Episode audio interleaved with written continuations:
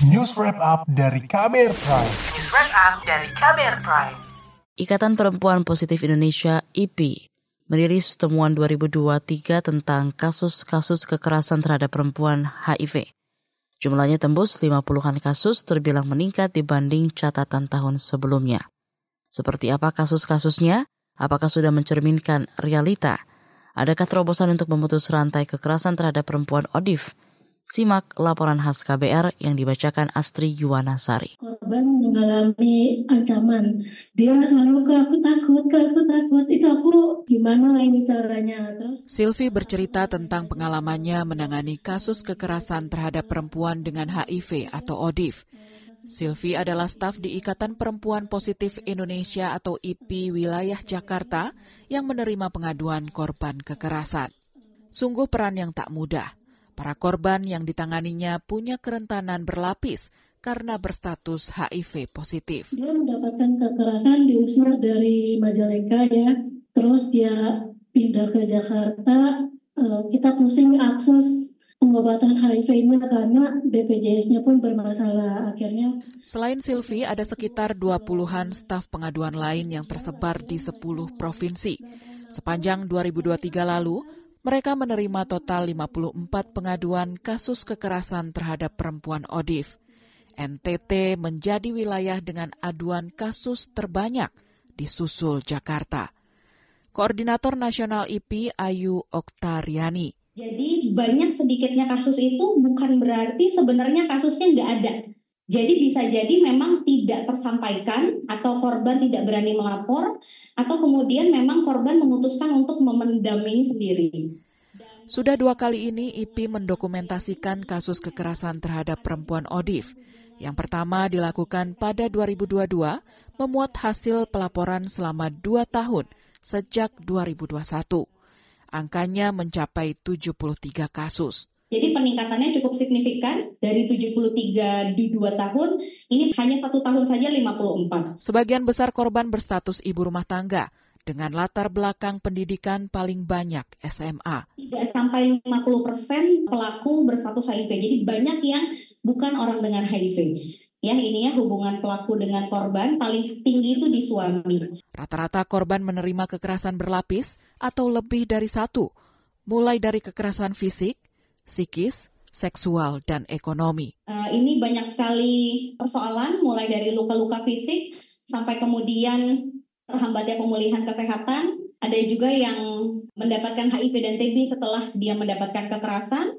Lalu ini dampak secara seksual, ada kehamilan tidak diinginkan, ada yang dipaksa menggugurkan uh, kandungannya, ada yang terkena IMS. Secara mental, para korban tertekan karena stigma dan diskriminasi. Merasa malu, tertekan, depresi, takut shock karena status HIV dibuka gitu ya. Bahkan ada yang takut untuk uh, di rumah sendirian, ada yang jadi minder, ada yang kemudian takut bertemu tentunya pelaku, ada yang trauma bertemu dengan laki-laki in general ya, ada yang mengalami gangguan kejiwaan, ketakutan, kehilangan semangat hidup, bahkan sampai kehilangan hak asuh anaknya. Ada satu kasus yang memilukan karena berujung kematian. IPI sangat menyayangkan peristiwa ini. Ada satu orang perempuan HIV yang memang dia mendapatkan kekerasan dari pasangannya, lalu kemudian pada saat kekerasan terjadi yang bersangkutan itu sampai pingsan, tapi tidak ada satupun keluarga yang menolong. Sampai baru dibawa ke rumah sakit tiga hari kemudian dan meninggal dunia. Jadi ada pengabaian meskipun tidak bukan pembunuhan secara langsung, tapi ada akumulasi tindakan yang mengakibatkan perempuan jadi terabaikan dan kehilangan haknya gitu untuk mendapatkan pertolongan. IPI juga menyoroti adanya enam korban yang masih berusia remaja. Tiga di antaranya adalah pekerja seks. Nah, teman-teman pekerja seks ini, dua di antara tiga itu adalah dia mendapatkan kekerasan dari mucikarinya. Jadi mengetahui status HIV-nya, nggak boleh ke rumah sakit, nggak boleh akses pengobatan.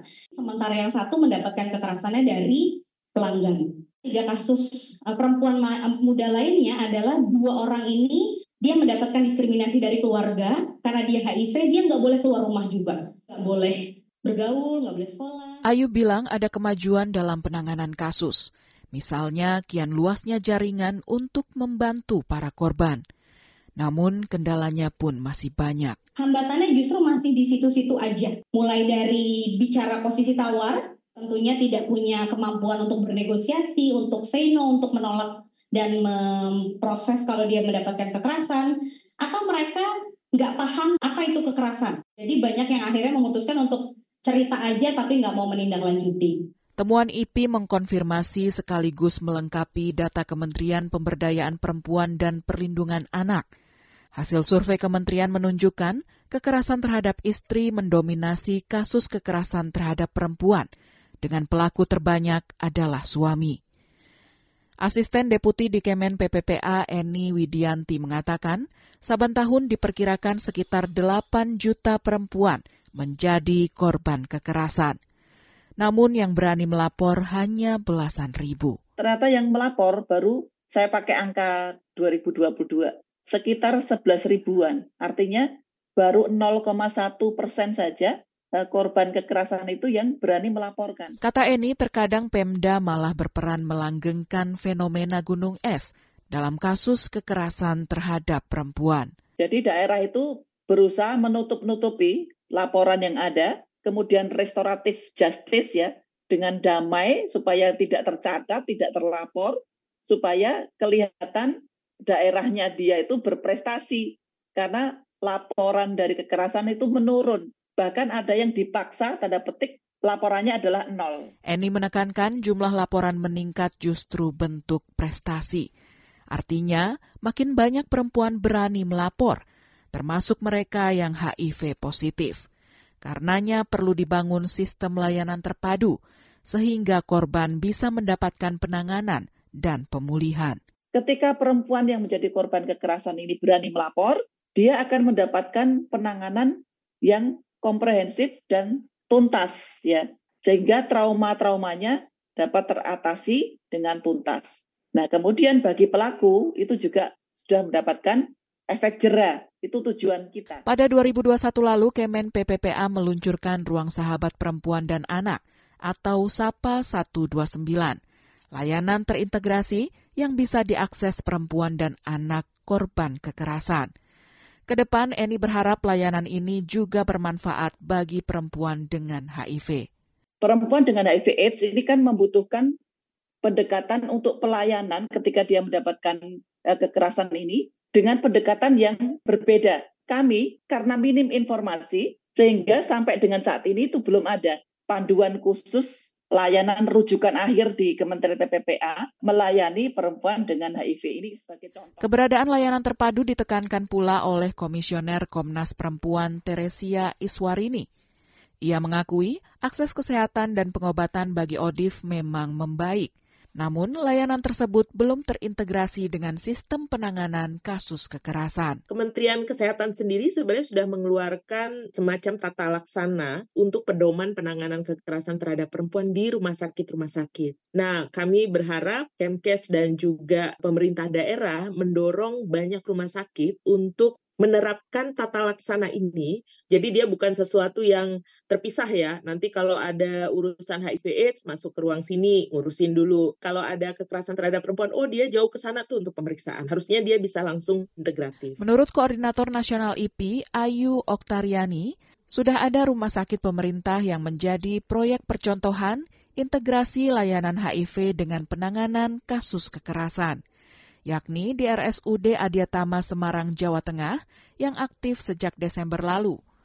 Ayu berharap inisiatif ini bakal diperluas. Jadi sesemarang sudah tahu bahwa ada rumah sakit yang memang sudah integrate begitu dan ada beberapa rumah sakit yang memang on proses, ada rumah sakit Sanglah dan ini ada rumah sakit umum daerah Tarakan dengan adanya uh, rumah sakit yang memang sudah terintegrasi baik di isu kekerasan maupun di isu HIV-nya bisa connected gitu automatically karena sistemnya sudah terbangun begitu. Demikian laporan khas KBR, saya Astri Yuwanasari.